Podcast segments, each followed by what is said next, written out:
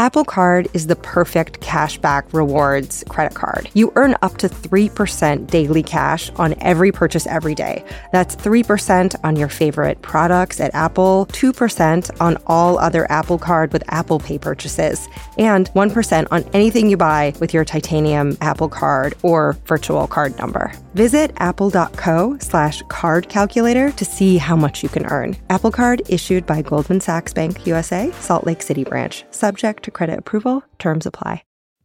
So IXL Learning is a multi-subject online program for kids, and it's used in 95 of the top 100 school districts in the US. 14 million students use it. And if you have kids who are trying to get ahead, or if they're struggling with certain subjects, or studying for a test that's coming up, IXL is this personalized learning tool that you can use to help kids learn what they need to learn faster. And they have programs K through 12, so there's something for every level. And some of my nieces and nephews have been homeschooled, and so my family has used tools like this to supplement curriculum or to brush up or to sharpen skills. IXL Learning has won tons of awards, and so many students have benefited from it. So make an impact on your child's learning. Get IXL now. And Ologies listeners can get an exclusive 20% off IXL membership when they sign up today at IXL.com slash ologies. So visit IXL.com slash ologies to get the most effective learning program out there at the best price. Oh, hey, it's that person who's too chicken to post on Nextdoor, but would like to urge you to stop shooting illegal fireworks into the trees especially since 4th of July was last week, Alie Ward, back with a follow-up episode of Ologies. You thought, wait, wasn't this bitch giving us a bonus episode about the Constitution? Where was it? Well, it was smoldering over the coals all holiday weekend here in America. Truth be told, I spent the long weekend cleaning out my parents' shed in the woods and I got filthy and I have some new bruises, but I feel tough and I loved every minute. I also ate scrambled eggs out of leftover hot dog buns. Let me tell you, that's a damn breakfast miracle right there, my babies. Okay, anyway, nomology. Part two. It is here. So if you're brand new to ologies, and thank you, New York Times and Wired Magazine this week. Um, this is a weird one because it's a part two to last week's. So it's kind of like when two people are a horse costume, but this is only me in the ass end running around with no head. Because the nomology guest Professor Franita Tolson, was in the first half. Now it's just me. I'm just bringing up the rear, literally reading you a very, very old document. So if this is your first ever episode of Ologies, start elsewhere. Just pick another one. Pick another episode, or at least start with last week's part one. So you're just about to get in this one gently walloped with all of the words of the United States Constitution. And when I say you, I mean myself also, because guess what? I've never read the thing. I don't know what it says. Yet these words govern my civil liberties. And the 2020 election is just sitting on the edge of our beds like a specter. And the best thing any of us can do is just know what the bejeebers is happening in the government. My hope is that maybe by reading this together, one ologite out there will run for an office.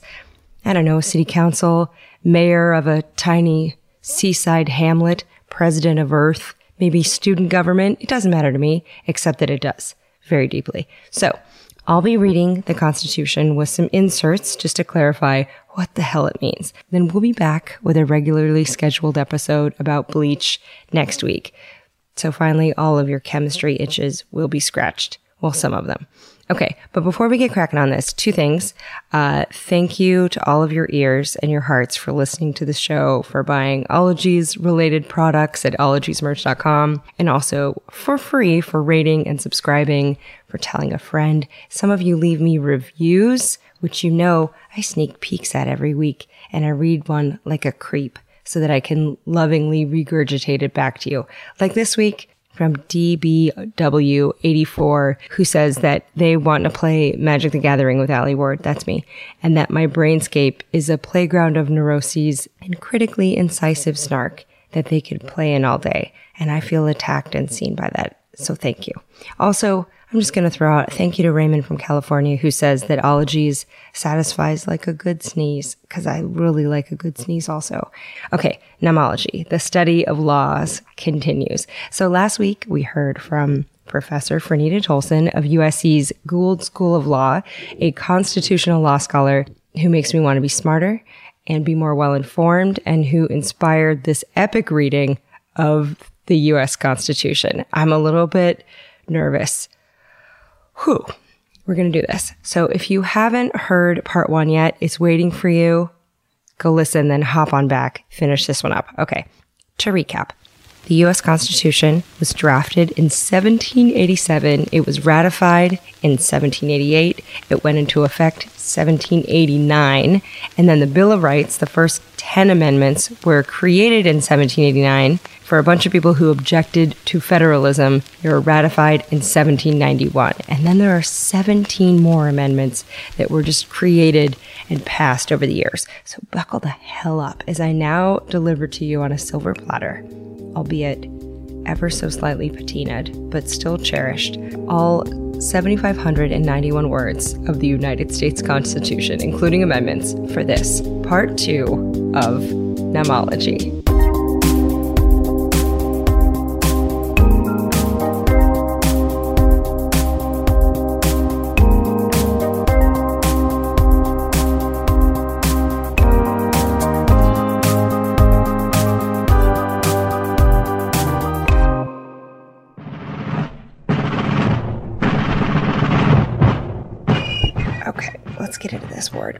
Right, breathe in. America, I'm going to understand you so hard right now. Okay, so the preamble, aka why are we even writing this, goes We, the people of the United States, in order to form a more perfect union, establish justice, ensure domestic tranquility, provide for the common defense, promote the general welfare, and secure the blessings of liberty to ourselves and our posterity, do ordain and establish this Constitution for the United States of America. Article 1, Section 1. All legislative powers herein granted shall be vested in a Congress of the United States, which shall consist of a Senate and a House of Representatives. So they're saying, we're calling this business collectively Congress. Okay, section two. This is about the House of Representatives. Different states have different numbers of reps. So Wyoming, you have half a million residents. Rhode Island, has double that and is only 1,200 square miles. Now, Los Angeles County, where I live, is 4,000 square miles and has 10 million people, which is why you can order a pizza and it will come to you faster than an ambulance. And I'm speaking from experience. Anyway, state representation. Back to it. Okay. The House of Representatives shall be composed of members chosen every second year by the people of the United States, and the electors in each state shall have the qualifications requisite for electors of the most numerous branch of the state legislature. No person shall be a representative who shall not have attained to the age of 25 years and been seven years a citizen of the United States, and who shall not, when elected, be an inhabitant of that state in which he shall be chosen. Hmm, he. Fine. Representatives and direct taxes shall be apportioned among the several states which may be included within this union according to their representative numbers, which shall be determined by adding to the whole number of free persons, including those bound to service for a term of years and excluding Indians not taxed, three fifths of all other persons. More on that part later. Now, the actual enumeration shall be made within three years after the first meeting of the Congress of the United States and within every subsequent term of 10 years, in such manner as they shall by law direct. Now, the number of representatives shall not exceed one for every 30,000, but each state shall have at least one representative, and until such enumeration shall be made, the state of New Hampshire shall be entitled to choose three, Massachusetts eight, Rhode Island and Providence Plantations 1, Connecticut 5, New York 6, New Jersey 4, Pennsylvania 8, Delaware 1, Maryland 6, Virginia 10, North Carolina 5, South Carolina 5, and Georgia 3. When vacancies happen in the representation from any state, the executive authority thereof shall issue writs of election to fill such vacancies. The House of Representatives shall choose their speaker and other officers and shall have the sole power of impeachment. Okay, so what does that mean? So to be a senator, you have to be 25. There are two year terms and number of members of the House are issued according to population. Now, did you catch that racism regarding indigenous and black people? Yep. It's just a reminder that plenty of folks writing this owned people. More on that later. Okay. The leader of the House is the Speaker of the House, picked by the members. And right now that's Nancy Pelosi. Now, this person is second in line to the presidency. Should a pterodactyl screech as a blur through the sunset and eat both Don Trump and Michael Pence. Who does this? Section 3. But let's talk Senate, people. Each state gets two senators. Wyoming gets two. Rhode Island gets two. LA County, hmm, they have to share two with the other 39 million Californians, kind of like having one bathroom in a sorority house. Now, the best idea? Maybe not, but it's what we got. Okay, the Senate. Let's proceed. Also, whenever you hear the word he, just replace it in your mind with he or she, or even better, they, and just try to breathe through it. I'm going to read it verbatim as it was written so that we can use it as fuel to get fired up about continuing to change things. Okay. So this is Article 1, Section 3 about the Senate. Now, the Senate of the United States shall be composed of two senators from each state, chosen by the legislature thereof for six years, and each senator shall have one vote. Now, this is going to change later. Immediately after, they shall be assembled in consequence of the first election, and they shall be divided as equally as may be into three classes. The seats of the senators of the first class shall be vacated at the expiration of the second year, of the second class at the expiration of the fourth year, and of the third class at the expiration of the sixth year, so that one third may be chosen every second year and if vacancies happen by resignation or otherwise during the recess of the legislature of any state, the executive thereof may make temporary appointments until the next meeting of the legislature, which shall then fill such vacancies. No person shall be a senator who shall not have attained the age of 30 years and been nine years a citizen of the United States, and who shall not, when elected, be an inhabitant of that state for which he shall be chosen. The Vice President of the United States shall be President of the Senate, but shall have no vote unless they be equally divided. The Senate shall choose their officers and also a President pro tempore in the absence of the Vice President, or when he shall exercise the office of President of the United States. The Senate shall have the sole power to try all impeachments. When sitting for that purpose, they shall be on the oath or affirmation. When the President of the United States is tried, the Chief Justice shall preside, and no person shall be convicted without the concurrence of two thirds of the members present. Judgment in cases of impeachment shall not extend further than to removal from office and disqualification to hold and enjoy any office of honor, trust, or profit under the United States, but the party convicted shall nevertheless be liable and subject to indictment, trial, judgment, and punishment according to law. So, Article 1, Section 3 means, in summation, senators, you gotta be at least 30. You serve for six years. Each state has two of them, and the vice president leads the Senate and doesn't vote unless there's a tie. Also, this one will get a little tweaked in the amendments. Just hold your horses. But also, that laid down some law for impeachment. Okay, section four, article one. The times, places, and manner of holding elections for senators and representatives shall be prescribed in each state by the legislature thereof.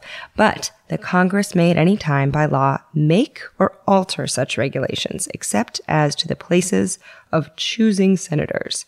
The Congress shall assemble at least once in every year, and such meeting shall be on the first Monday in December, unless they shall by law appoint a different day.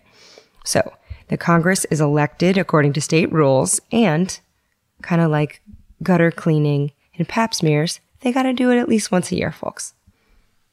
They got to do it at least once a year. It's just good practice. Article 1, Section 5. So each house shall be the judge of the elections, returns, and qualifications of its own members, and a majority of each shall constitute a quorum to do business. but a smaller number may adjourn from day to day and may be authorized to compel the attendance of absent members in such manner and under such penalties as each house may provide. I'll explain this in a minute. So each house may determine the rules of its proceedings, punish its members for disorderly behavior, and with the concurrence of two thirds, expel a member. So each house shall keep a journal of its proceedings and from time to time publish the same, excepting such parts as may in their judgment require secrecy. And the yeas and nays of the members of either house on any question shall, at the desire of one fifth of those present, be entered on the journal. Neither house, during the session of Congress, shall, without the consent of the other, adjourn for more than three days, nor to any other place than that in which the two houses shall be sitting. So, what does that one mean? This means Congress needs a minimum number of people showing up, and it can fine you for not showing up, kind of like a library book. And members can be given ye old boot if they're jerks, if they're disorderly, and each house can keep a log of the dealings and the votes. And that house and Congress can't peace out and adjourn without the permission of the other one. Kind of like if you show up at a party with someone, you shouldn't Irish goodbye without at least telling them because it's just rude. Okay. Article 1, Section 6. The senators and representatives shall receive a compensation for their services to be ascertained by law and paid out of the Treasury of the United States. They shall, in all cases except treason, felony, and breach of the peace, be privileged from arrest during their attendance at the session of their respected houses, and in going to and returning from the same. And for any speech or debate in either house, they shall not be questioned in any other place. No senator or representative shall, during the time for which he was elected, be appointed to any civil office under the authority of the United States, which shall have been created, or the emoluments whereof shall have been increased during such time. And no person holding any office under the United States shall be a member of either the House during his continuance in office. So what does this one mean? Members of Congress have to get paid they can't be detained going to or from Congress, and they can't have multiple government gigs while holding office. Just like do the one, they're saying. That's enough. Okay, let's move on. Article 1, Section 7. This is how bills become laws. He signed your bill, now you're a law. And it's kind of like reading the rules for a board game. It's annoying until you get how it works. So, the Constitution says, all bills for raising revenue shall originate in the House of Representatives, but the Senate may propose or concur with amendments as on other bills. Every bill which shall have passed the House of Representatives and the Senate shall, before it becomes a law, be presented to the President of the United States. If he approve, he shall sign it, but if not, he shall return it with his objections to that house in which it shall have originated, who shall enter the objections at large on their journal and proceed to reconsider it. Now, after such reconsideration, two thirds of that house shall agree to pass the bill.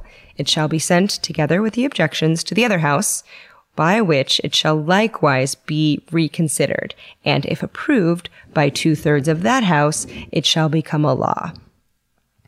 But in all such cases, the votes of both houses shall be determined by yeas and nays, and the names of the persons voting for and against the bill shall be entered on the journal of each house respectively.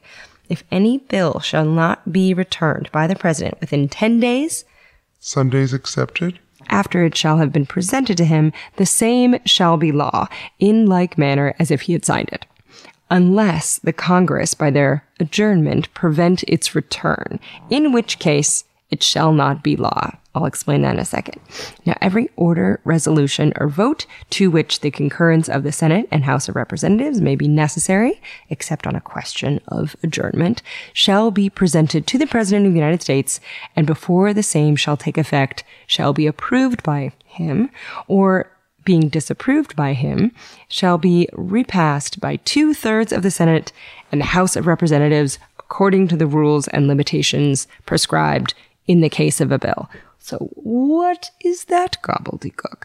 So, bills have to pass the House and the Senate, but all bills have to pass both houses of Congress in the exact same form, same words. Now, bills that pass both houses are sent to the president. The president can either sign the bill, making it a law, or nope it. Yeah, no. In which case, it gets kicked back to Congress and if two thirds of the folks in both houses, yes, it, it supersedes that presidential uh-uh. If the president ignores it and doesn't veto or sign it, it becomes a law after 10 days. But if the Congress adjourns and the president doesn't sign it, it's vetoed. Got it? Cool. Let's move on to section 8. Article 1. The Congress shall have the power to lay and collect taxes, duties, imposts, and excises, to pay the debts and provide for the common defense and general welfare of the United States. But all duties, imposts, and excises shall be uniform throughout the United States. To borrow money on the credit of the United States, to regulate commerce with foreign nations and among the several states and with the Indian tribes, to establish a uniform rule of naturalization and uniform laws on the subject of bankruptcies throughout the United States, to coin money, regulate the value thereof, and of foreign coin, and fix the standard of weights and measures, to provide for punishment of counterfeiting the securities and current coin of the United States, to establish post offices and post roads, to promote the progress of science and useful arts by securing for limited times to authors and inventors the exclusive right to their respective writings and discoveries, to constitute tribunals inferior to the Supreme Court, to define and punish piracies and felonies committed on the high seas and offenses against the law of nations, to declare war, grant letters of marque and reprisal, and make rules concerning captures on land and water, to raise and support armies, but no appropriation of money to that use shall be for longer term than two years, to provide and maintain a navy, to make rules for the government and regulation of the land and naval forces, to provide for calling forth the militia, to execute the laws of the Union, suppress insurrections and repel invasions, to provide for organizing, arming, and disciplining the militia, and for governing such part of them as may be employed in the service of the United States, reserving to the states respectively the appointment of the officers and the authority of training the militia according to the discipline prescribed by Congress. To exercise exclusive legislation in all cases whatsoever over such district not exceeding 10 miles square as may by session of particular states and the acceptance of Congress become the seat of the government of the United States and to exercise like authority over all places purchased by the consent of the legislature of the state in which the same shall be for the erection of forts, magazines, arsenals, dockyards, and other needful buildings, and to make all laws which shall be necessary and proper for carrying into execution the foregoing powers and all other powers vested by this Constitution in the government of the United States or in any department or officer thereof. So, what does that mean? Congress can establish an army and navy. They can make some post offices. They can make some courts. They can declare wars and they can raise cash. Fighting, laws, money, postcard stamps, all the essential ingredients for a nation. Now, Section 9 coming up puts limits on Congress. So Section 9, Article 1. The migration or importation of such persons as any of the states now existing shall think proper to admit shall not be prohibited by the Congress prior to the year 1808. But a tax or duty may be imposed on such importation not exceeding $10 for each person. The privilege of the writ of habeas corpus shall not be suspended unless when in cases of rebellion or invasion, the public safety may require it. More on that in a second. No bill of attainder or ex post facto law shall be passed. No capitation or other direct tax shall be laid unless in proportion to the census or enumeration herein before directed to be taken. No tax or duty shall be laid on articles exported from any state. No preference shall be given by any regulation of commerce or revenue to the ports of one state over those of another, nor shall vessels bound to or from one state be obliged to enter, clear, or pay duties in another. No money shall be drawn from the treasury, but in consequence of appropriations made by law, and a regular statement and account of the receipts and expenditures of all public money shall be published from time to time.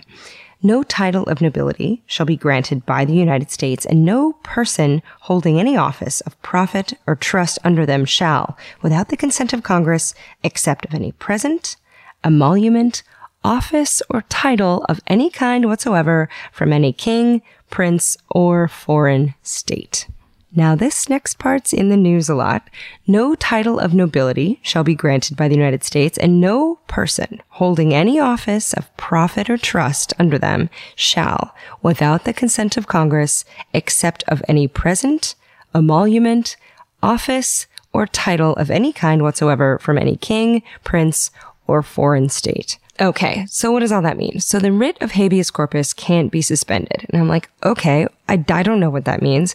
I don't even know what a writ of habeas corpus was, and truth be told, I had to look up how to pronounce that. But it sounds like a Norwegian metal band or a horror movie set in a medieval village.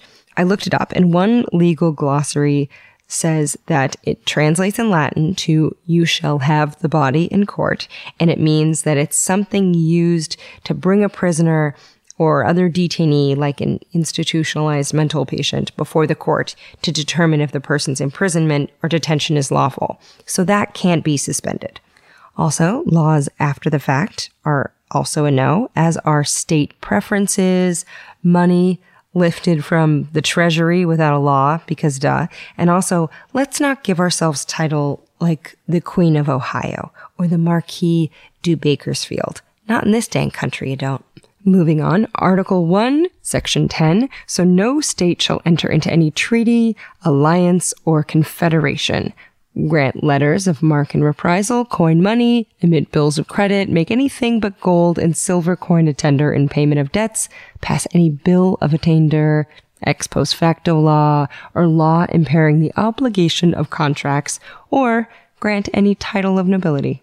No state shall, without the consent of Congress, lay any imposts or duties on imports or exports except what may be absolutely necessary for executing its inspection laws, and the net produce of all duties and imposts laid by any state on imports or exports shall be for the use of the Treasury of the United States, and all such laws shall be subject to the revision and control of the Congress. No state shall, without the consent of Congress, lay any duty of tonnage, keep troops or ships of war in time of peace, enter into any agreement or compact with another state or with a foreign power or engage in war unless actually invaded or in such imminent danger as will not admit of delay. So, that means states can't make navies or declare war. They can't make their own money or otherwise just kind of wild out as outlined above. States can, however, encourage residents to get thinly drawn outlines of their borders tattooed on personages of residence as a pledge of allegiance to their United States territory of birth. It's not a rule, but y'all know I love a tattoo image search, and I just Googled state tattoo, and I will say California, home to what some might call justified narcissism. Seem to be the most prominent in all of the state tattoo returns, with Texas edging in as maybe a close second. But I just want to give some major creative points to the folks who got the entire US map tattooed on them with just empty state boundaries filled in as they're visited. That's legitimately, that's hella cute. It's hella cute. But the biggest kudos goes to the man on ratemyink.com who submitted for our enjoyment and our judgment his state's outline, situated in his moist, hairy armpit and emblazoned with the script Garden State. So, New Jersey, you win. So, did you like Article 1 of the Constitution? Great. Let's do Article 2 next and establish the executive or presidential branch of the government. Again, every time you hear the word he, just replace it in your mind with they. Remember, things only change when we make some noise. So Article 2, Section 1. The executive power shall be vested in a president of the United States of America. He shall hold his office during the term of four years and together with the vice president chosen for the same term be elected as follows. Each state shall appoint in such a manner as the legislature thereof may direct a number of electors equal to the whole number of senators and representatives to which the state may be entitled in the Congress, but no senator or representative or person holding an office of trust or profit under the United States shall be appointed an elector. Now, this all was changed later, but the electors shall meet in their respective states and vote by ballot for two persons, of whom one shall least not be an inhabitant of the same state with themselves, and they shall make a list of all the persons voted for, and of the number of votes for each, which list they shall sign and certify, and transmit sealed to the seat of the government of the United States directed to the President of the Senate. The President of the Senate shall, in the presence of the Senate and House representative, open all the certificates, and the votes shall then be counted. The person having the greatest number of votes shall be the president, if such number be a majority of the whole number of electors appointed, and if there be more than one who have such a majority and have an equal number of votes, then the House of Representatives shall immediately choose by ballot one of them for president. And if no person have a majority, then from the five highest on the list, the said House shall in like manner choose the president. But in choosing the president, the votes shall be taken by states. The representative, the representation from each state having one vote, a quorum for this purpose shall consist of a member or members from two thirds of the Senate, and a majority of all the states shall be necessary to a choice. In every case, after the choice of the president, the person having the greatest number of votes of the electors shall be vice president. A quorum for this purpose shall consist of a member or members from two thirds of the Senate, and a majority of all the states shall be necessary to a choice. Now, this part is cute. In every case, after the choice of the president, the person having the greatest number of votes of the electors shall be the vice president. But if there should remain two or more who have equal votes, the Senate shall choose from them by ballot the vice president. The Congress may determine the time of choosing the electors and the day on which they shall give their votes, which day shall be the same throughout the United States. No person except a natural born citizen or a citizen of the United States at the time of the adoption of this Constitution shall be eligible to the office of President. Neither shall any person be eligible to that office who shall not have attained the age of 35 years and been 14 years a resident within the United States. It continues, and this little part's going to be changed later, but in case of the removal of the president from office or of his death, resignation, or inability to discharge the powers and duties of the said office, the same shall devolve on the vice president, and the Congress may, by law, provide for the case of removal, death, resignation, or inability, both of the president and the vice president, declaring what officer shall then act as president, and such officer shall act accordingly until the disability be removed or a president shall be elected. Again, spoiler alert, we'll address that in an amendment later. Now, the president shall at stated time receive for his services a compensation, which shall neither be increased nor diminished during the period for which he shall have been elected, and he shall not receive within that period any other emolument from the United States, or any of them. Before he enter on the execution of his office, he shall take the following oath or affirmation. Quote, I do solemnly swear or affirm that I will faithfully execute the office of President of the United States and will, to the best of my ability, preserve, protect, and defend the Constitution of the United States. To recap, Article 2, Section 1, which was a whopper. There is a prez, there is a vice prez, and the Electoral College picks them both. The number of electors in each state is the number of senators, which is two, plus the number of House reps, which depends on the population. Now, the founding fathers thought that this would protect us from a tyrant manipulating the minds of the people and also the slaveholding South used it as a way to attain electoral votes, by counting each human they owned as three fifths of a person. Yet, of course, not allowing those people to vote. So more on all this when we get to the 12th Amendment. Also, back then, the vice president was runner up of the race. Kind of like Justin Guarini or Clay Aiken or Adam Lambert. Just runners up on a long running America's most trusted person on stage contest we call the United States. But what can the president do? I'm glad you asked. That's why there's section two of Article two.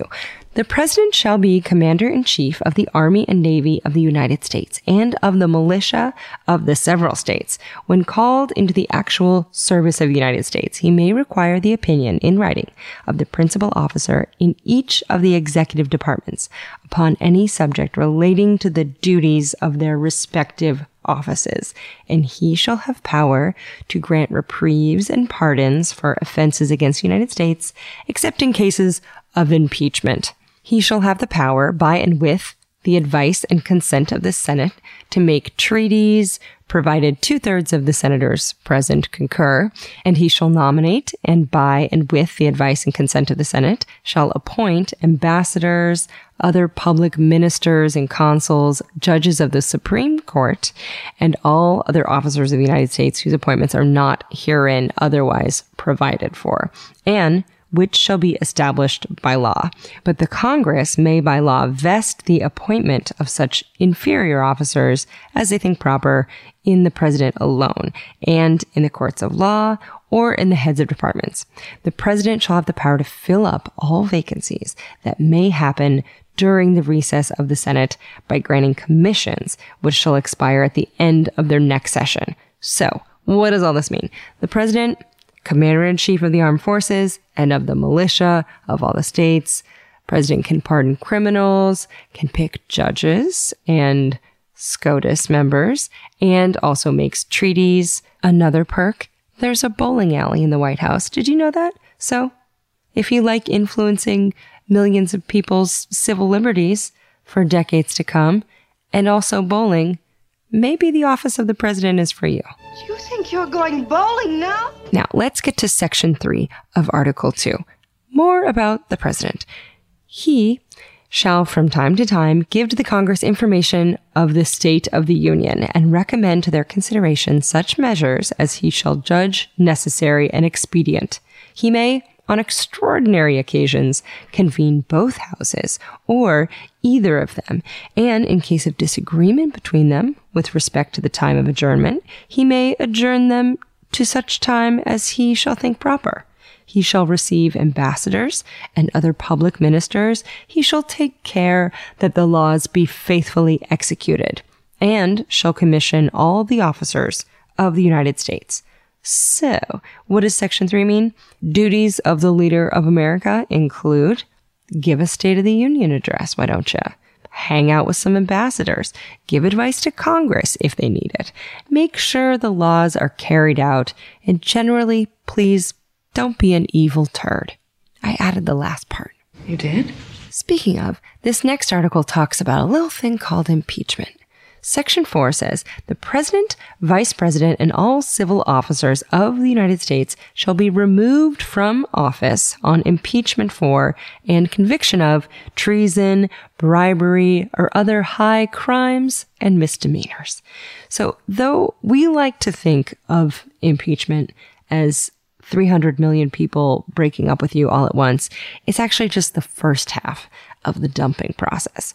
Now, Andrew Johnson, the VP who slid into the presidential role when Lincoln was assassinated, was both super racist and also impeached.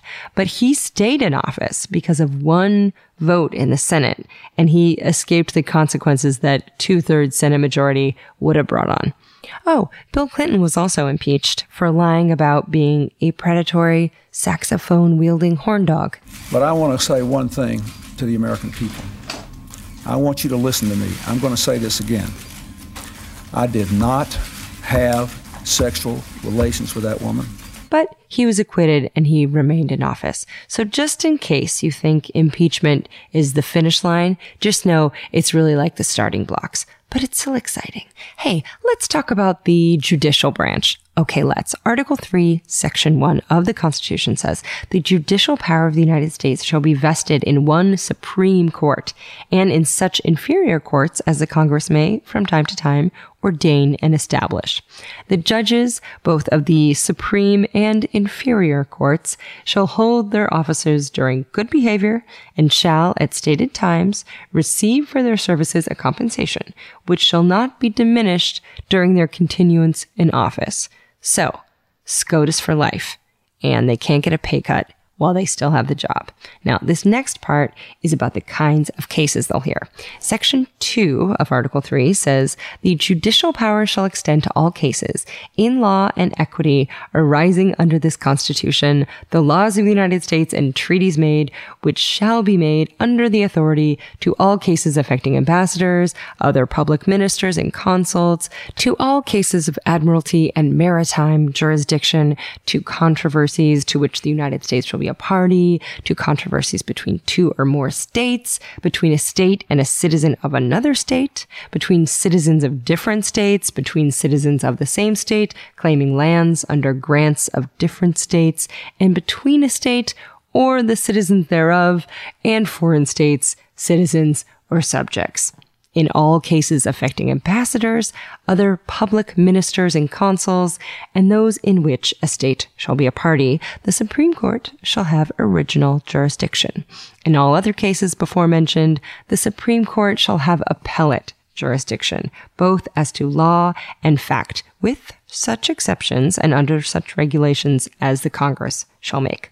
The trial of all crimes, except in cases of impeachment, shall be by jury, and such trial shall be held in the state where the said crimes shall have been committed. But when not committed within any state, the trial shall be at such a place or places as the Congress may, by law, have directed. So, what does this section 2 mean? The SCOTUS hears some federal cases and others by appeal, and in criminal court, We'll leave it up to a jury.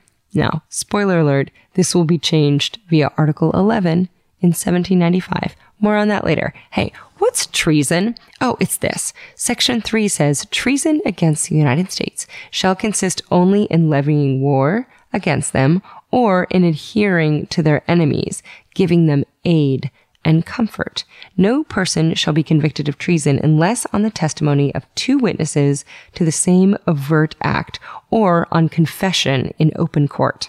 The Congress shall have power to declare the punishment of treason, but no attainder of treason shall work corruption of blood or forfeiture except during the life of the person attained. Hmm. That's treason. Article 4 is about the states. And what happens in Vegas does not stay in Vegas. If you're married there, it applies to the other states. And if you run away to one state after committing a crime, they shall drag ye arse back to the state in which thou hast crimed. So, Article 4, Section 1 says, Full faith and credit shall be given to each state Full faith and credit shall be given in each state to the public acts, records, and judicial proceedings of every other state, and the Congress may, by general laws, prescribe the manner in which such acts, records, and proceedings shall be proved, and the effect thereof. Section 2 says, the citizens of each state shall be entitled to all privileges and immunities of citizens in several states. So a person charged in any state with treason or felony or another crime who shall flee from justice and be found in another state shall, on demand of the executive authority of the state from which he fled, be delivered up to be removed to the state having jurisdiction of the crime. No person held to service or labor in one state under the laws. that If you run away to one state after committing the crime, they'll drag you back. Now, this last part. No person held to service or labor in one state under the laws thereof escaping into another shall, in consequence of any law or regulation therein, be discharged from such service or labor, but shall be delivered up on claim of the party to whom such service or labor may be due. Now, that last clause was about fugitive slaves, in case you forgot that this was written in a time when only white men made laws and owning people was okay by the law. This next section is about new states. Section 3 says new states may be admitted by the Congress into this union, but no new state shall be formed or erected within the jurisdiction of any other state, nor any state be formed by the junction of two or more states or parts of states without the consent of the legislatures of the states concerned as well as of the Congress. The Congress shall have the power to dispose of and make all needful rules and regulations respecting the territory or other property belonging to the United States, and nothing in this Constitution shall be so construed as to prejudice any claims of the United States or of any particular state. Now, Section 4 says the United States shall guarantee to every state in this union a republican form of government and shall protect each of them against invasion and on application of the legislature or of the executive when the legislature cannot be convened against domestic violence. So that section meant reminder, everyone, we have a democracy here, no kings or queens. If anyone F's with one state, the federal government will clap back in that state's honor.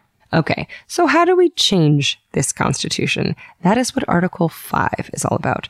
Article 5 says, the Congress, whenever two thirds of both houses shall deem it necessary, shall propose amendments to this Constitution, or on the application of the legislatures of two thirds of the several states, shall call a convention for proposing amendments, which, in either case, shall be valid to all intents and purposes as part of this Constitution when ratified by the legislatures of three fourths of the states, or by conventions in three fourths thereof, or by conventions in three fourths thereof, as one or the other mode of ratification may be proposed by the Congress, provided that no amendment which may be made prior to the year 1808 shall in any manner affect the first and fourth clauses in the ninth section of the first article, and that no state without its consent shall be deprived of its equal suffrage in the Senate.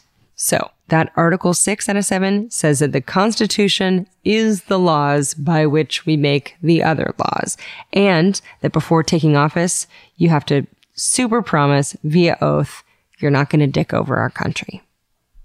Now, the last article in this main constitution that was put out in 1789 Article 7 says all debts contracted and engagements entered into before the adoption of this Constitution shall be as valid against the United States under this Constitution as under the Confederation.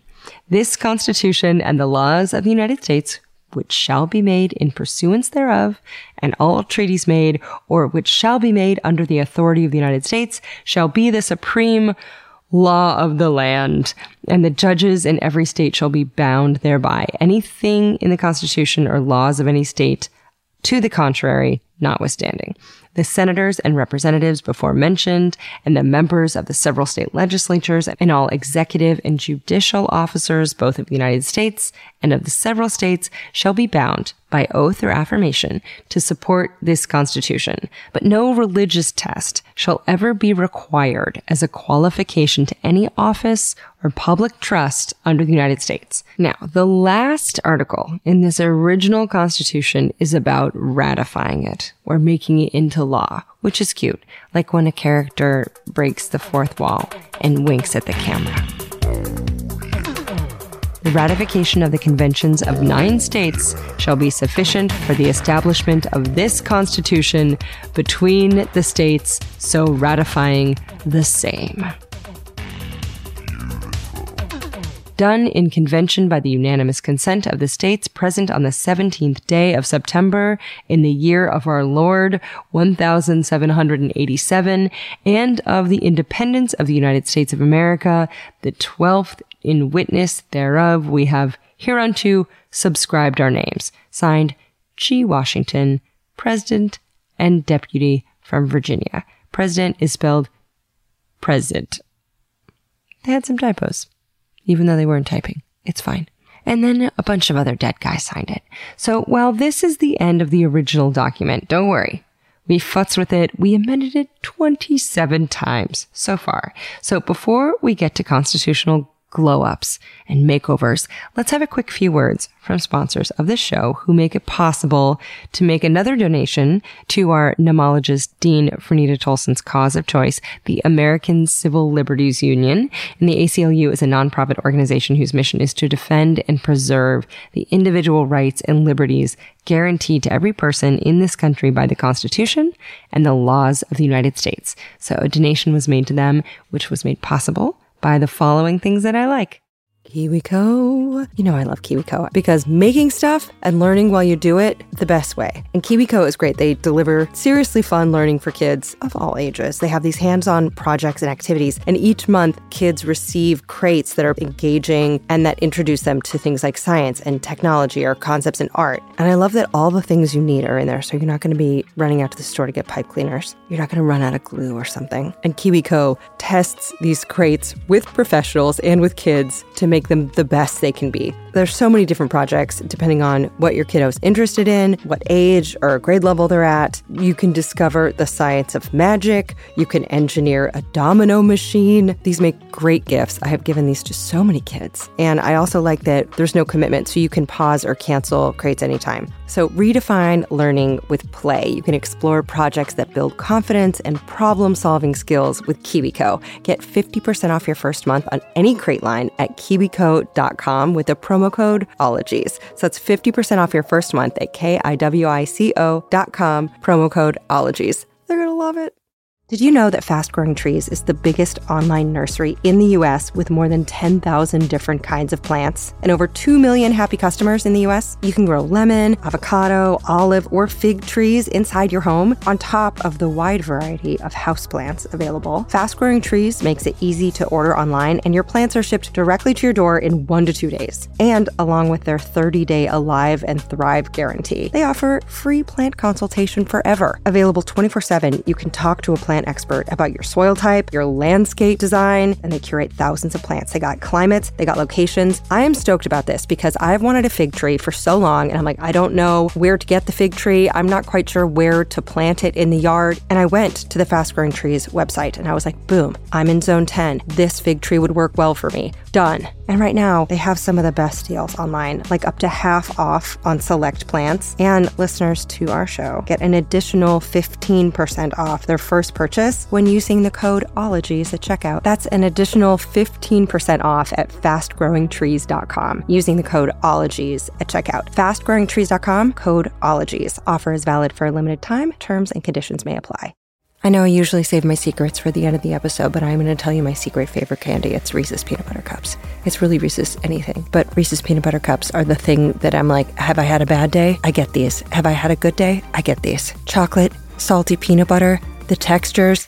I love everything about them. Also, that there's two. So I'm like, oh, I get this one for later, which is one second later. Anyway, Reese's Peanut Butter Cups, I love you. That's all. If you're me, you can shop Reese's Peanut Butter Cups now at a store near you, found wherever candy is sold. And I am.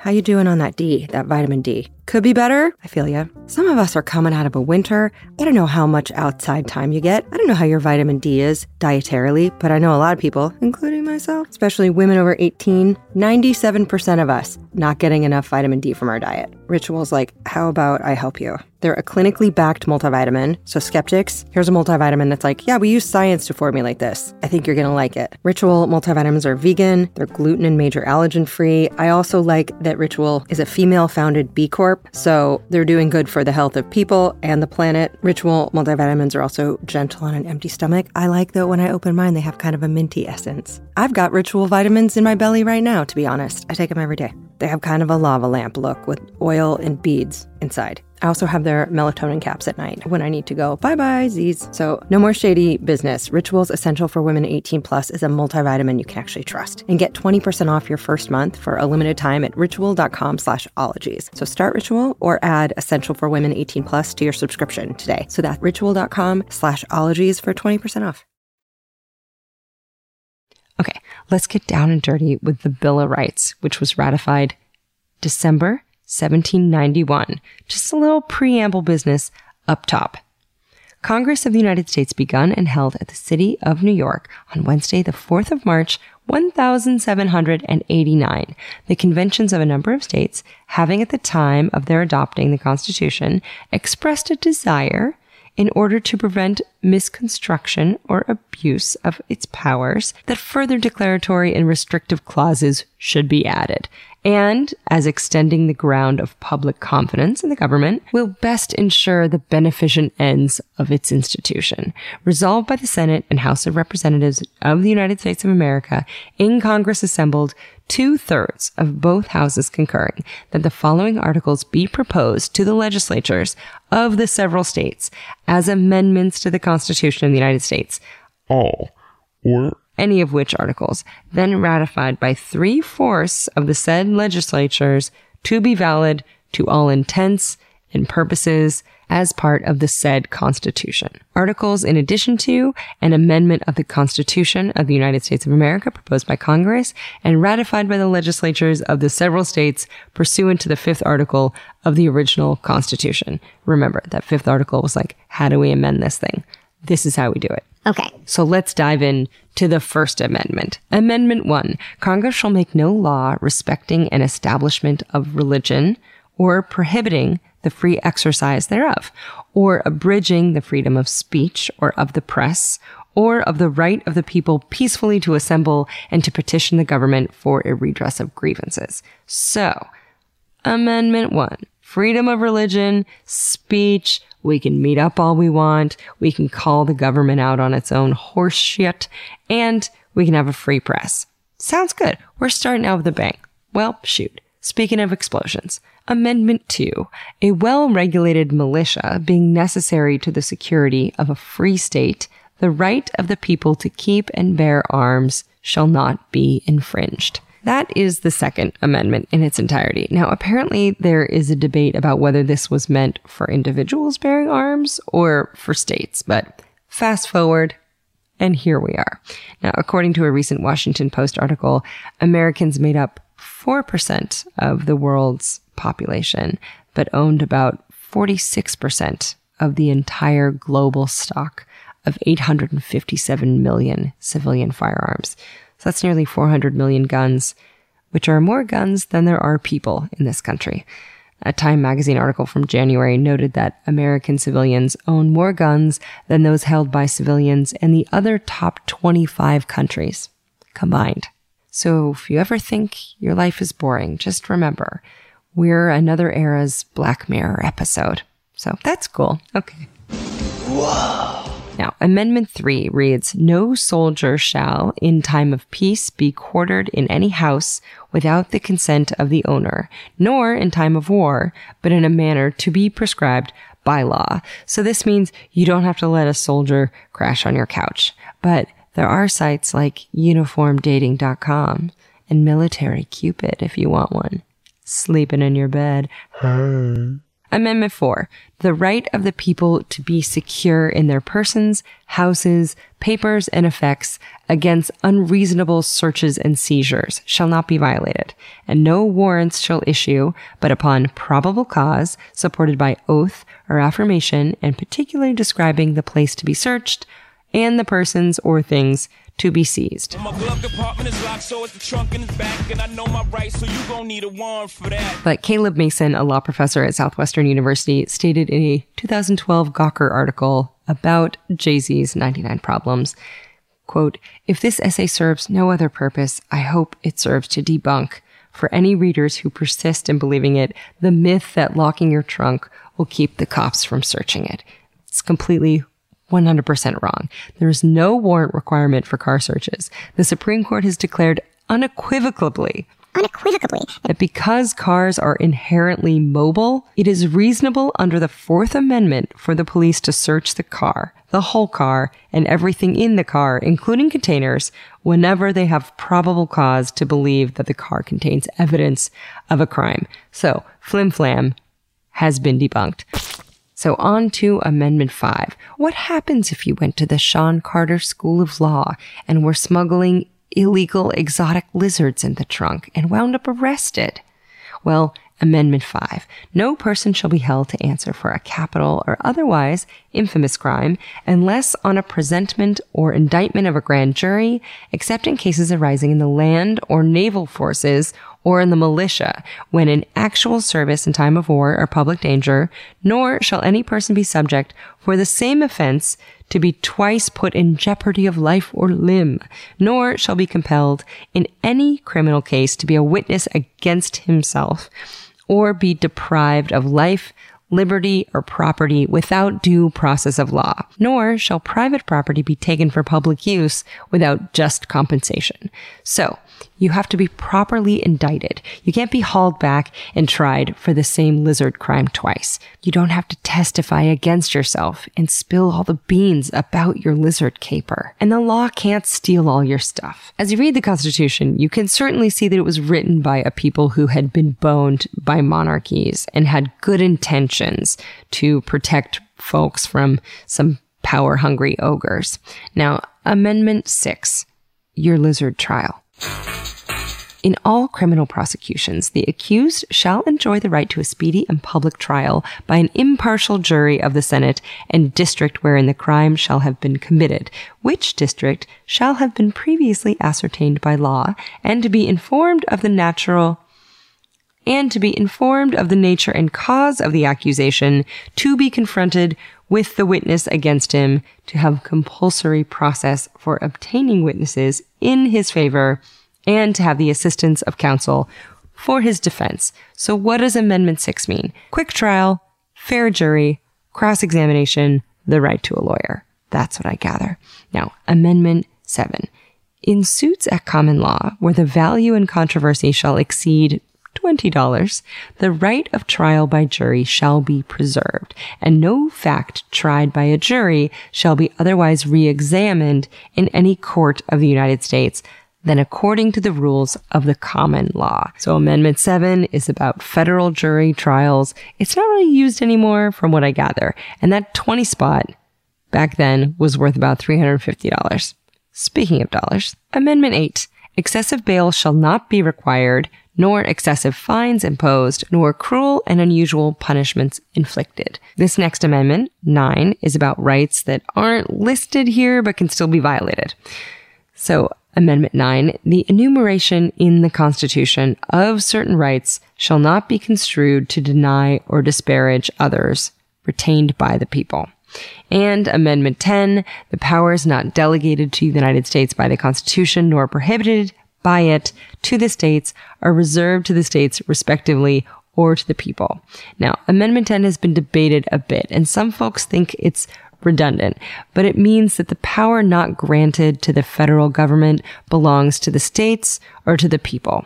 Now, from what I've read, this was to appease anti-federalists who worried that the federal government would be too up in the states' beeswax.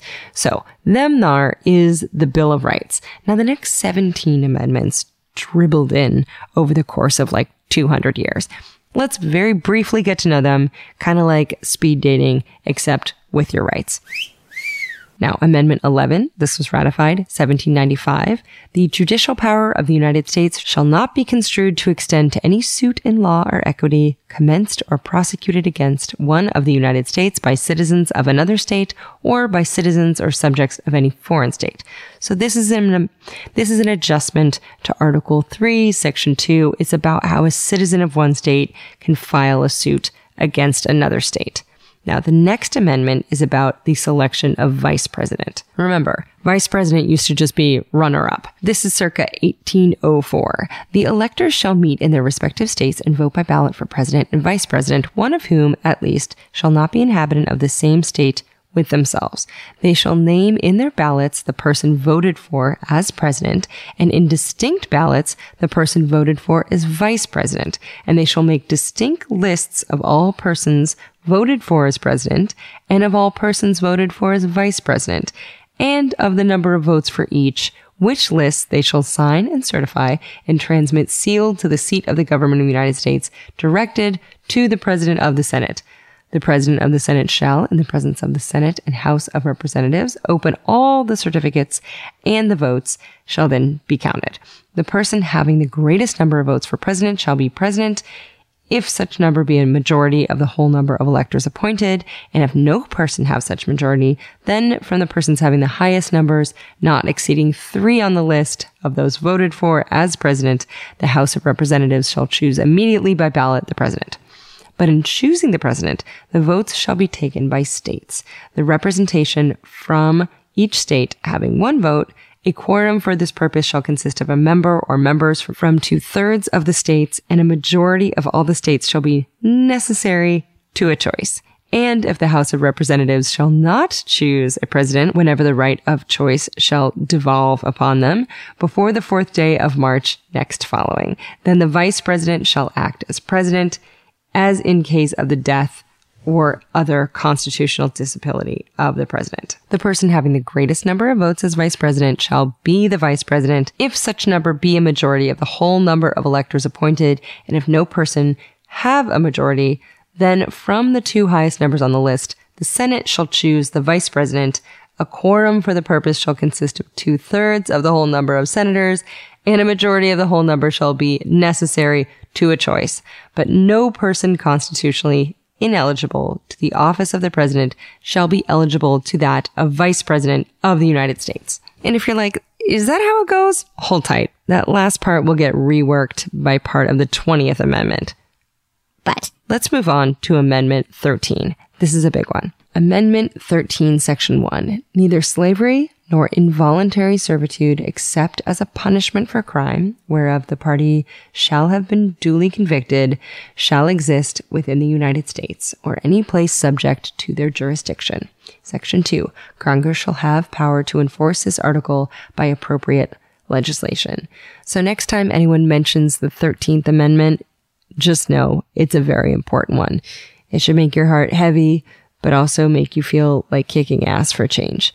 Now, this next one is also a biggie, and it forms the basis for landmark cases like Brown versus Board of Education, on cases about segregation, and on Roe v. Wade. It was drafted to address citizenship rights and equal protection of the laws in the Reconstruction era after the Civil War and abolition. So here is the 14th ratified 1868. All persons born or naturalized in the United States and subject to the jurisdiction thereof are citizens of the United States and of the state wherein they reside. No state shall make or enforce any law which shall abridge the privileges or immunities of citizens of the United States, nor shall any state deprive any person of life, liberty, or property without due process of law, nor deny to any person within its jurisdiction the equal protection of the laws. Section 2. Representatives shall be apportioned among the several states according to their respective numbers, counting the whole number of persons in each state, excluding Indians not taxed. Hmm? But when the right to vote at any election for the choice of electors for president and vice president of the United States representatives in Congress, the executive and judicial officers of a state, or the members of the legislature thereof, is denied to any of the male inhabitants of such state being 21 years of age. More on those voting details later.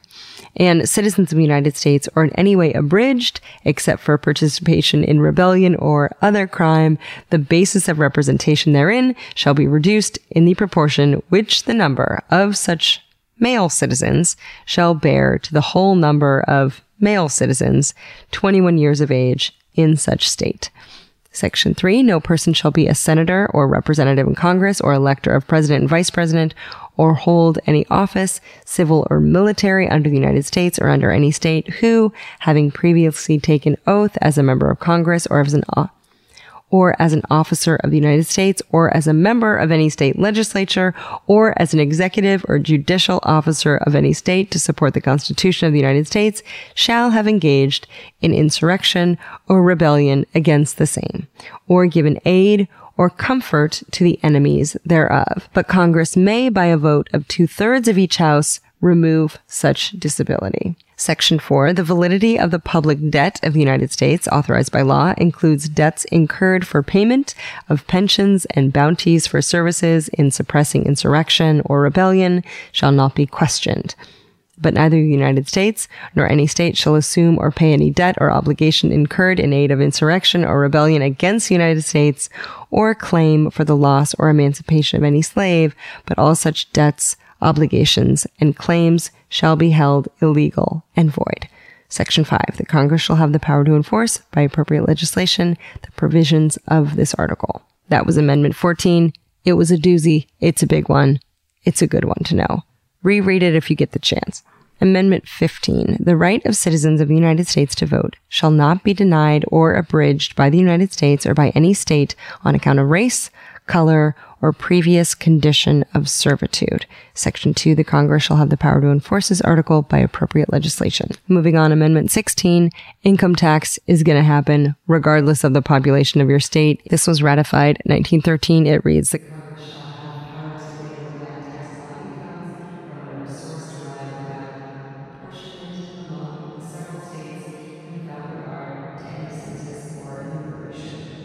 Amendment 17. This was ratified 1913 and it tweaks Article 1, Section 3 of the Constitution. It's about senators. It says the Senate of the United States shall be composed of two senators from each state elected by the people thereof for six years and each senator shall have one vote. The electors in each state shall have the qualifications requisite for electors of the most numerous branch of the state legislatures. When vacancies happen in the representation of any state in the Senate, the executive authority of such state shall issue writs of election to fill such vacancies, provided that the legislature of any state may empower the executive thereof to make temporary appointments until the people fill the vacancies by election as the legislature may direct. This amendment shall not be so construed as to affect the election or term of any senator chosen before it becomes valid as part of the Constitution. So, from what I've read, that means that the people of the state choose the senators. Now, this next one, this next one is about hooch. It's about giggle juice. It's about that devil's waterfall. Now, Amendment 18 was ratified in 1919. It reads Section 1 After one year from the ratification of this article, the manufacture, sale, or transportation of intoxicating liquors within, the importation thereof into, or the exportation thereof from the United States and all territories subject to the jurisdiction thereof for beverage purposes is hereby prohibited. Ah, yes, the prohibition. Section 2 reads, the Congress and the several states shall have concurrent power to enforce this article by appropriate legislation. And section 3 reads, this article shall be inoperative unless it shall have been ratified as an amendment to the Constitution by the legislatures of the several states as provided in the Constitution within seven years from the date of submission hereof to the states by the Congress. So, spoiler alert, this will be repealed in a few more amendments. Life is an experiment. We try things, mm, we see how they go. Cut bangs, text your ex, we're all gonna die. So also, as long as you're feeling empowered, let's talk about finally recognizing women as having agency and functioning brains and being human people who could vote. Amendment 19, passed by Congress, ratified 1920, says the right of citizens of the United States to vote shall not be denied or abridged by the United States or by any state on account of sex. Congress shall have power to enforce this article by appropriate legislation. Yeah. 150 years after this thing was written, they were like, mm, fine. Ladies can be people. Now, if you need to pause this to break something, you just go for it. I get it. Now, this next one is about swearing in presidents and also what to do if the president does get eaten by a pterodactyl. It was ratified in 1933, Amendment 20. Section 1. The terms of the president and the vice president shall end at noon on the 20th day of January, and the terms of senators and representatives at noon on the third day of January of the years in which such terms would have ended if this article had not been ratified, and the terms of their successors shall then begin. Section 2. The Congress shall assemble at least once in every year, and such meetings shall begin at noon the third day of January, unless they shall by law appoint a different day. Section 3. If at the time fixed for the beginning of the term of the president, the president elect shall have died, the vice president elect shall become president. If a president shall not have been chosen before the time fixed for the beginning of his term, or if the president elect shall have failed to qualify, then the vice president elect shall act as president until a president shall have qualified, and the Congress may by law provide for the case wherein neither a president elect nor a vice president shall have qualified, declaring who shall then act as president or the manner in which one who is to act shall be selected, and such person shall act accordingly until a president or a vice president shall have qualified. Section 4. The Congress may by law provide for the case of the death of any of the persons from whom the House of Representatives may choose a president whenever the right of choice shall have devolved upon them, and for the case of the death of any of the persons from whom the Senate may choose a vice president whenever the right of choice shall have devolved upon them. Section 5, Section 1 and 2 shall take effect on the 15th day of October following the ratification of this article. Section 6, this article shall be inoperative unless it shall have been ratified as an amendment to the Constitution by the legislatures of three fourths of the several states within seven years from the date of its submission. Whew, okay. Is all this talk about deaths making you thirsty? Well, you're in luck because here comes the 21st Amendment ratified 1933, the 18th article of amendment to the Constitution of the United States is hereby repealed. That prohibition thing, forget about it. Screw it. We're fine. Let's let's drink again. Section 2. The transportation or importation into any state, territory, or possession of the United States for delivery or use therein of intoxicating Liquors. in violation of the laws therein is hereby prohibited. The transportation or importation into any state, territory, or possession of the United States for delivery or use therein of intoxicating liquors in violation of the laws thereof is hereby prohibited. This article shall be inoperative unless it shall have been ratified as an amendment to the Constitution by conventions in the several states as provided in the Constitution within seven years from the date of the submission hereof to the United States by the Congress. Whew! Okay, so after 14 years of illegality, go ahead and have a drink. It's a Great Depression. Everything's depressing. You might as well be hungover, I suppose. Now, if you're pining for past presidents, this next amendment will kill your dreams by setting some term limits. So, Amendment 22 Ratified 1951, Section 1. No person shall be elected to the office of the president more than twice, and no person who has held the office of the president or acted as president for more than two years of a term to which some other person was elected president shall be elected to the office of president more than once. But this article shall not apply to any person holding the office of president when this article was proposed by Congress and shall not prevent any person who may be holding the office of the president or acting as president during the term within this article becomes operative from holding the office of president or acting as president during the remainder of such term. Section 2. This article shall be inoperative unless it shall have been ratified as an amendment to the Constitution by the legislatures of three fourths of the several states within seven years from the date of its submission to the states by the Congress. Okay, term limits. There you go. That was Amendment 22. Now, Amendment 23 throws a bone or three to DC. Amendment 23, ratified 1961.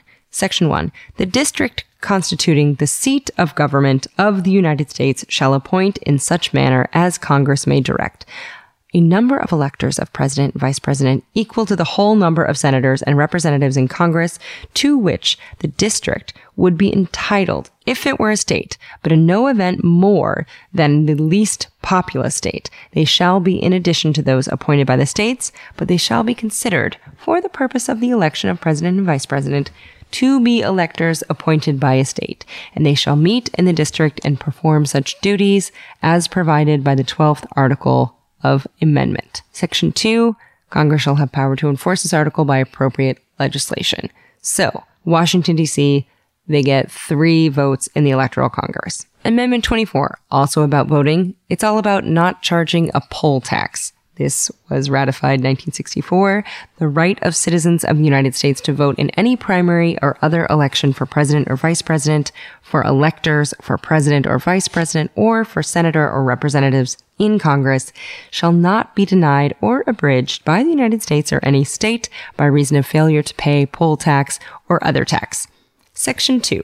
The Congress shall have power to enforce this article by appropriate legislation. So, next time it's election day, if for no other reason, just go because it's a free activity. Also, when I vote in November elections, my neighbors sometimes have a bowl of leftover Halloween candy out.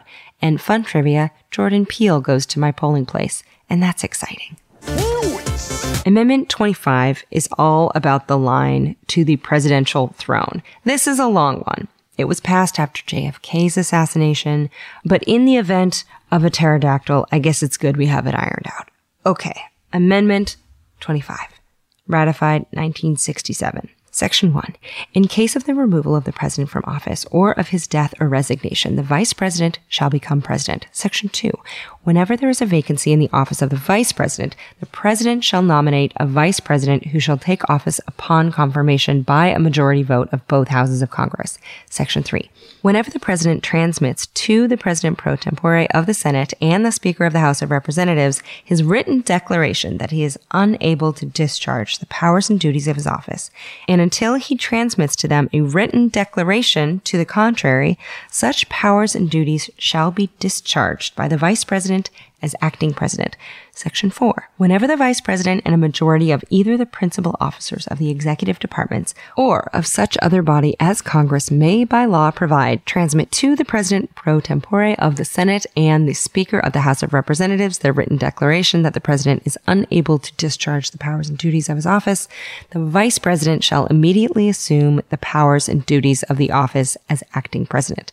Thereafter, when the president transmits to the president pro tempore of the Senate and the speaker of the House of Representatives his written declaration that no inability exists, he shall resume the powers and duties of his office, unless the vice president and a majority of either the principal officers of the executive department or of such other body as Congress may by law provide, transmit within four days to the President pro tempore of the Senate and the Speaker of the House of Representatives their written declaration that the President is unable to discharge the powers and duties of his office. Thereupon, Congress shall decide the issue, assembling within 48 hours for that purpose, if not in session. If the Congress, within 21 days after receipt of the latter written declaration, or if Congress is not in session within 21 days after Congress is required to assemble, determines by two thirds vote of both houses that the president is unable to discharge powers and duties of his office, the vice president shall continue to discharge the same as acting president. Otherwise, the president shall resume the powers and duties of his office. There you go. That's who's driving the boat if something goes down. All right. Amendment 26 is among the most quickly passed. It was in response to the Vietnam War and being eligible for the draft and being eligible for the draft, but not having a voice to vote. So Amendment 26, second to last one. This was ratified 1971. It says Section 1, the right of citizens of the United States who are 18 years of age and older to vote shall not be denied or abridged by the United States or by any state on account of age. Section 2, the Congress shall have power to enforce this article by appropriate legislation. And lastly, Amendment 27, proposed in 1789. It took over 200 freaking years to ratify. Amendment 27, ratified 1992 reads, No law varying the compensation for the services of the senators and representatives shall take effect until an election of representatives shall have intervened. It's about salaries for representatives. We did it. We made it. We read the gold Constitution. Are you proud? I'm proud of us. That, my friends, is the sound of applause. Next time someone brags about reading Infinite Jest, be like, you know what? I listened to Ologies, Nomology, Part 2. We read the goddamn Constitution. So ask smart people stupid questions fight for your rights, fight for the rights of others, and, and make some noise until things change. Now, as Franita Tolson said, we're only doing as well as the least fortunate people in our society. And as Frederick Douglass said, power concedes nothing without a demand. So go out, maybe seek office. What if you did that? I just, just think about it. So thank you so much for listening this far. I am so proud of you that you did. Thanks for sticking with me through that old town road ride through history. And I'll see you next week. We'll learn what the hell bleach is and how it works. Now, Franita Tolson is at P-R-O-F Tolson, Prof Tolson on Twitter. We are at Ologies on Twitter and Instagram. I'm at Alie Ward with one L on both. More info about all of this is up at alieward.com slash ologies slash nomology. Merch is available at ologiesmerch.com. Thank you, Shannon Feltus and Boni Dutch of the charming and hilarious podcast You Are That for managing that. Thank you, Erin Talbert and Hannah Lipow for adminning the Ologies podcast Facebook group. Thank you, Stephen Ray Morris for editing this one, slapping it all together overnight. Thank you, Jarrett Sleeper for putting scrambled eggs into brioche hot dog buns. It's really good. Uh, the theme song was written by Nick Thorburn. And if you stick around to the very end of the episode, you know I tell you a secret. Now, a week or two ago, I went to Hawaii on a squidding expedition with Sarah McAnulty. And either the way I was sitting on the plane and working on my laptop or squidding or something, I tweaked a muscle in my neck so badly that I had to go into urgent care because they thought maybe it was meningitis caused by rat lungworm which is apparently pretty prevalent in slugs on the island. And I will tell you, I touched more than one slug. So I thought, I wonder if this is going to be fatal meningitis. Turns out it's not. It's a pulled muscle. They gave me some muscle relaxers, which didn't even work. Anyway, I'm recording this and it hurts so much. So I just want you to know, not only did I just read you 7,500 words of the Constitution, I was in excruciating pain throughout. I hope that didn't come through. this hurts so much. Okay. this sucks so bad. Okay. All right. I'm just going to, that's it. That's my secret. My secret is apparently you can hurt yourself going squidding. There's a lot of looking down into the water and it is a neck strain, but I wouldn't have changed a thing. It was the best. I had a dream that I went squidding and that I saw many, many squids in the water. Anyway. Okay. That is it. Please run for office. Please attend some protests. Write your senators. Make some noise. Thank you for listening to the Constitution. You matter and it matters. Okay, bye bye. Pachydermatology, homeology, cryptozoology, meteorology, olfactology, nephology, serology, selenology.